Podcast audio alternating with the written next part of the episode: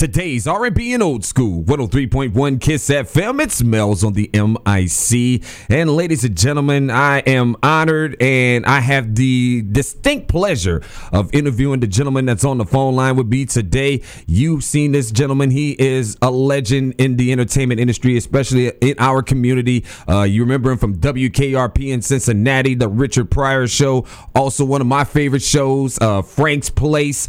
Um, and it's an honor to have the legendary actor and director Tim Reid on the phone line with me this afternoon. How are you, sir? I'm fine, thank you. I'm blessed. And that's good to hear, man. And we are discussing the tonight's episode of TV One's Unsung Hollywood, uh, which takes a look back at your your storied career. Um, and let's talk about that. Uh, uh, how did you get your start? Because you you've been in acting for a very long time. Uh, tell, can you yeah. can we look back on it and, and uh, tell us about how did you get your start? Well, I started out in Chicago many years ago, uh, part of a comedy team. Tom Dreesen, Italian fellow, and I mm-hmm. formed the comedy team back in 1969, believe it or not, and it was the America's first black and white comedy team, and ironically the last. There's not been one since, and uh, we were together for five years and and touring the country and dealing with some of the issues. We'll talk we talk about that tonight in the unsung part. Uh, it, it, it was an incredible experience, dangerous experience. Um, and we were doing racial uh, discussions and comedy back then, and there still hasn't been a time today where uh, anybody's come along to attempt to do that again. Uh, it was dangerous, I can tell you that much. But it also was um, it was an exciting time, and that gave me my first entry. And then I I started doing commercials and other things, and eventually made my way to Hollywood in 1975 after our team broke up. Mm-hmm. And uh, found myself on television. And, and I think that's what a lot of us, especially uh, young African Americans like myself that grew up in the 80s, uh, we we saw you everywhere. Like it was like, uh, uh, yeah. If, if it wasn't on a WKRP uh, rerun, we, we saw you in many different movies, and you you and I have to say, it was you were an inspiration to a lot of us '70s and '80s kids growing up because we finally got to see uh, a distinguished brother on television, and it was uh, and it was very eye opening. Uh, but one of the things that I know a lot of people in my radio in the radio business uh, uh, know about is you as Venus Flytrap on WKRP in Cincinnati, and that inspired. I mean, ha- have you heard that from a lot of black DJs that you inspired them to get into radio? Yeah, that that that was something that uh, the up and coming ones uh, really looked at because it was a first for television. Um, and um, I actually had the pleasure. That's where I, I discovered my writing ability as well as producing, because I uh, wrote a few of the episodes, mostly dealing with race in, race in America in, in a humorous way. And um, I talk about one of the episodes tonight on Unsung that most people wouldn't believe happened back then. Uh, but um, it was an experience that, that opened my eyes to the power of images. It opened my eyes to what the, the impact of, of culture could be if it was told from the eyes or the ears or the mouth of a black person. I mean, in network television back those days, you'd get all of us who were on primetime television in a van. I mean, NAACP meeting could happen in a van with eight of us. I mean, there just weren't any people on television. right. and so to be a part of that myself, Ron Glass, and a few others, uh, it was a really interesting experience, and we talk about that a little bit tonight. Something that the young talents today who are walking around and, and experiencing incredible careers could not understand. I mean, they would say, "No way, you, you, I wouldn't have put up with that." Well, yes, they would have, right? Because there was no other op- options or no other opportunity. But we learned from that, and uh, many of us not paved the way, but we were taking the heat and the slings and arrows uh, that we we took to make it possible for many today. Uh, I certainly don't take credit for their talents or their or their passion but I do take credit from being there and sort of uh, uh, feeling the whip when um, when it was really swung with a, a, a whole intent of destroying your your your ability. They didn't want us to be involved in the cultural definition of what it was like to be black in America. Mm-hmm. That was being defined by by uh, you know the dominant culture. Right. So when you get a few brothers, and there were only a few of us, I, I certainly was not the only one but who came in and and fought to to have a say into what we were as a people, to get our propaganda out to the masses. It was a struggle that uh, I hope no one has to go through ever again in entertainment. And we'll definitely be able to take a look back at your career tonight on TV One. It is Unsung Hollywood special uh, episode with Tim Reid uh, airing tonight, TV One. Make sure you tune in for that. And uh, I know one of the, the, subjects that you're probably going to touch on is Frank's Place, uh, uh, your TV series. Yeah uh, and I can tell you, uh, as a kid growing up, I grew up in New Orleans, so uh, I remember that time distinctly. It was it was an exciting time for us because we was like, wow, we got a we got a black man on TV uh, in his own sitcom, and it's in New Orleans, and it's based out of New Orleans, and it was. And I remember my mom would park me in front of that TV every night to watch that show, uh, just to see. You know, it was it was a positive experience to see, and it it was. I mean, this was uh, it's not. It was just just in the middle of the Cosby era. Uh, so. Uh, can you tell can you tell us about that experience because again this was it, it, was really one of the first for network TV it wasn't the first but it was one it was a first for network television at that time yeah television had never explored the richness of our culture in that way mm-hmm. uh, never had it been and matter of fact it hasn't been since I mean when I say the richness of our culture we had a, a rainbow of looks, ages. I mean, we had two actors on that show that were that one of them was 70 something years old and the other one was uh, uh, pushing 80 actually. Mm-hmm. Uh, plus we had young people, you know, we had a Southern Jewish lawyer. I mean, we had a real interesting cultural mix mm-hmm. that rarely is seen in one show on television. And we dealt with issues. We dealt with the brown paper bag uh, test right. that many blacks, uh, in, in not only in New Orleans, but in the South had to deal with. Uh, we dealt with all kinds of issues. It was the first show to ever do a Hanukkah celebration on television, the full celebration. When uh, Frank had to go and spend time, I uh, had a Hanukkah celebration with with uh, with his uh, lawyer and friend, Jewish friend. Uh, we really dealt with some issues that, uh, till this day, have not really been um, involved in. And we broke a lot of, uh, uh gave a lot of directors and young actors an opportunity to um, to, to show themselves in a in a culturally sound way. Mm-hmm. Let's put it that way. Right, right, right. Understood. And um, uh, I gotta ask you this question. I know this is borderline silly. Uh, I had a friend of mine just ask me this, but brother, what are you doing to stay looking so good? I mean, everybody, everybody keep asking me that. Everybody, I, I posted a picture of you. I posted a picture that you were going to be on my show, and one of the first questions, man, how does that brother stay so so young looking? He still look the same. How, what what what is your secret? Keep moving, brother. Just keep moving. You know, the Grim Reaper's chasing you. Just keep moving. keep moving. That's all I can say. I travel the world, man. I've I've been around a couple of times, and I'm always on the road. I'm always traveling. I just got back from Cuba. Mm-hmm. I'm getting ready to go to uh, Europe.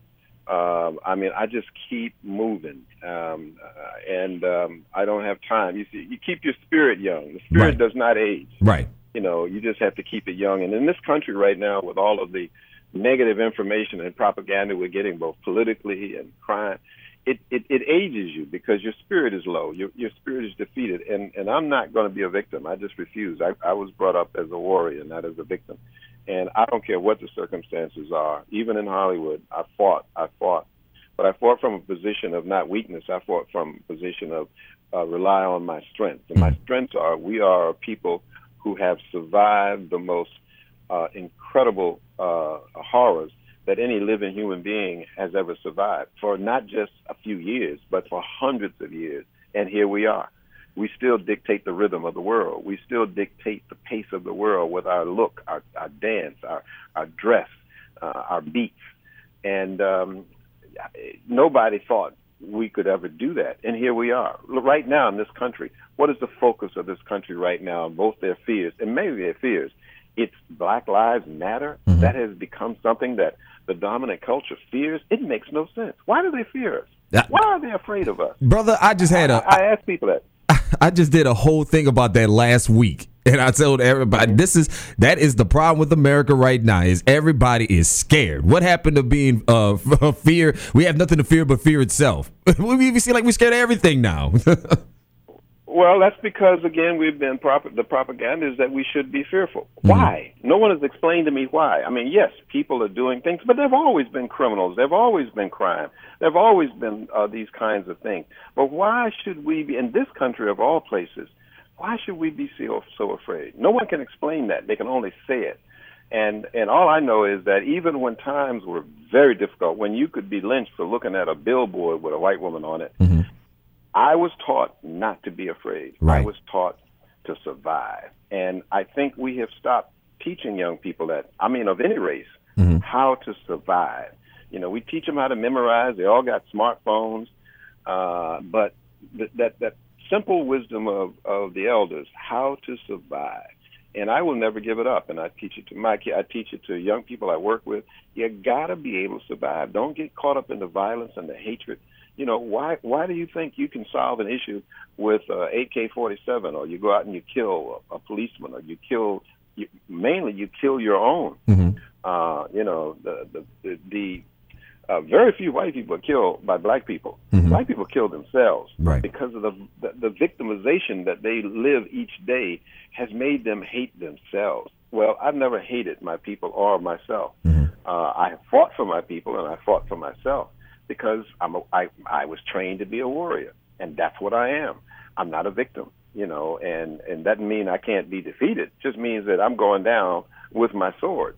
Uh, but people have given up. I mean, they really have just embraced victimization. Both black now and white people Mhm. are embraced victimization. There are billions being made on the fact that we see ourselves as victims. I mean, you can buy a Teflon T-shirt. You know, right. people are making money because you are afraid. Right. You know, it, it's it's it's just the system that we live in, and so anybody who stands up and says, "I will, I will keep you, I will solve your fearful problems," first they tell you you're afraid, and then they say, "Don't come to me." Well, that harks back to Hitler. That harks back to all the people, Caesar, all the people who wanted Right. to rule people, rule people by fear. Right. They they convinced them that they should be afraid. Well, it ain't going to happen with me and and and the, those of us who still remember the, the the wisdom of the, of the elders. You know, you don't like Churchill. The only thing that you know, fear is fear itself. That's the only way you can truly, you know, it's like look at the symbolism of today in terms of resistance. Back in my day, it was a raised fist or the middle finger. Today, it's you raise your hand in surrender. Mhm. And that is the symbol of surrender around the world. Why would we use that as a resistance symbol? Right. It's that victimization syndrome that you really get into. And so it makes the victor of people who, who want to conquer you, it, it emboldens them. It makes them stronger. So I refuse. You know, uh, I ain't saying I can't go down, but I ain't going down without a, a battle. Right. And first of all, the, the key to, to anything is change. What everybody's afraid of is change. That tells me that change is the thing that I should be doing and aiming for and teaching and living. Change. You know, that the, the violence ain't going to work. Never has, never will. You destroy somebody, but the issue does not go away. Change. If you can create change, you will be immortal. Man, that's that's beautiful words right there, and, and- I think and I think that's why I'm so glad I got to interview you today because uh, th- I think our people need to hear these words, man. Because we, I mean, I've spoke on this last week. Uh, it, the reason why we are in the state that we're in is due to fear. The, uh, everybody is scared, and uh, why why are you afraid? What are you afraid of? You shouldn't be afraid of your fellow human man. We not put on this earth to be walking around here with with fear. we have to get over that. Yeah, and we have everything. I mean, this country, in this particular country we live in, one of the greatest on the planet, had uses 60, 70% of all the resources that everywhere else on the planet creates. We use the most opium, we use the most uh, metal, we use the most gold, we have the most dollar value, you know, and yet we are afraid. Right. Why are we so afraid that somebody's going to take this away from us? We'll get some more. It's so it's an abundance out here. They can't even get all the gold out of the ground in Africa. Right. I think I said I think I told that to somebody the other day. I said this is why you you end up with the choices that you have as far as in choosing your president. Everybody seems to be upset about their choice of a president. What fear did that to you? You was afraid to try to take a chance on something different, and you went with the brand names you're most familiar with. That's fear that did that to you. Yeah, yeah. It, it is certainly not reality and logic because if you look at them, neither one of them would get elected. Right. uh, because of, of the situation that has been created by themselves, how they use their will but because fear is is running the country. I mean, they use fear for each other. That's actually gaining. I mean, I'm looking at what what was said the past couple of days in in uh, in Cleveland. Mm-hmm. What do they say? Fear her, fear her. She's a demon. Then you get this dumb brother to stand up and calls a Lucifer lover. I mean, you what? In your prayer, at that, in a prayer. Yeah, I mean, you just like you listen to stuff and you go, "Am I in a twilight zone?" that's what it seems like. We, that's what it seems like we in, man. That's what that's yeah, what it seems I, like it in, man. But at the end of the day, you know, I, I, I said this on my show as well before that at the end of the day, I know that the good uh, still outweighs the negative, and we just need more of the good people to stand up and say that we're not going to be afraid. We just need more. We just need more of all of us good folks to say that we're not going to stand for this anymore, and and and we're going to embrace logic and we're going to embrace facts, and and uh, and, and love yeah. one another again. Love is the answer, but you got to give up fear to get it. You cannot love and be fearful at the same time. Impossible. Absolutely you know, impossible. You can have you, you can have hate and fear, but you can't have love and fear because love dissolves fear. If you love something, you're not fearful of it. But if you if you hate something, it, it comes fear spawns the worst in us. Love spawns the best in us. Change is the answer. But you you you you know, we gotta do that. But who teaches that? I mean, where do you see that on television nowadays? Yeah, where do you see that in the media? What songs do you hear? Uh, I mean, I, I was I went to see Motown revival, not revival, re, uh, on Broadway the other day, mm-hmm. and uh, Barry, Berry Gordy was in the audience, and I was and I spoke with him a little bit after that.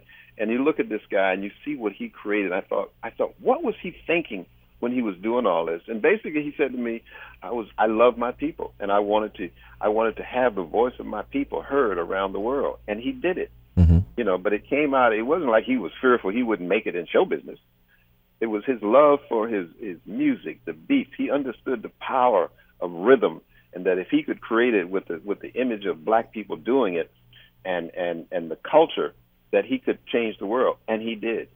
Um, that's it. That's the key. And yet, you know, we're we're wound up in fear. Everybody's afraid, afraid they're going to fail, afraid, so they don't do anything. Why? Because right. they're afraid they'll fail. You know, uh, they don't take chances. They don't say, to hell with this! I'm not doing this anymore." You know, you, all you hear is about life in the hood. Well, move. You know, right, right, absolutely right. yeah, move. That's the first thing you do. Move, and then once you move, then you're away from that that thing that dominates your fear. And before you get another fear thing to dominate you, you change. And uh, we we as a people have got to just give up this fear and victimization and and this fight to demand that someone respects us. Respect yourself and don't give a hell what anybody else thinks about you. If you respect yourself, that's the first step. That is you know? that is so true, brother. And I and like I say, I got to say again, thank you so much for for speaking that truth to power. Uh, and uh, once again, if uh, I got Tim Reid uh, the legendary Tim Reid with me on on the phone line. Uh, Unsung premieres tonight on TV One. Uh, to, uh, it starts at eight o'clock. Uh, I believe seven o'clock Central could be here in the Central Time Zone. Uh, but again, man, I, I, we've been on this phone for 20 minutes, and we could go on and on with you on this discussion. But I, I already know you got about a, a, couple other folks to talk to. So yeah, just a few. Yeah, yeah. so I, so I'm gonna let you go, brother. But uh, again, uh, thank you so much for for all your contributions and all your work and uh, for also uh, standing up uh, for for the love of our people and uh, and uh, and, and all your professional work that you've done. Uh, like I said, you have a vast catalog, and, and I'm a very big fan of yours, and you're also one of my heroes. And the the chance for me to be able to express that to you, um, in other words, I'm giving you your flowers now. I appreciate it because I'm not waiting. I'm not waiting. No good later. Right, I ain't waiting till later. I'm, I'm, making sure you get the flowers now. But again, uh, you you've definitely been one of the heroes that I've looked up to growing up, and uh, continue to, to grow up and look up to you. So, uh, and, and I just thank you for this time and this opportunity to talk to you, my brother. Thank you very much, man. I appreciate it. No doubt, man. And you have a good day, and uh, I'll let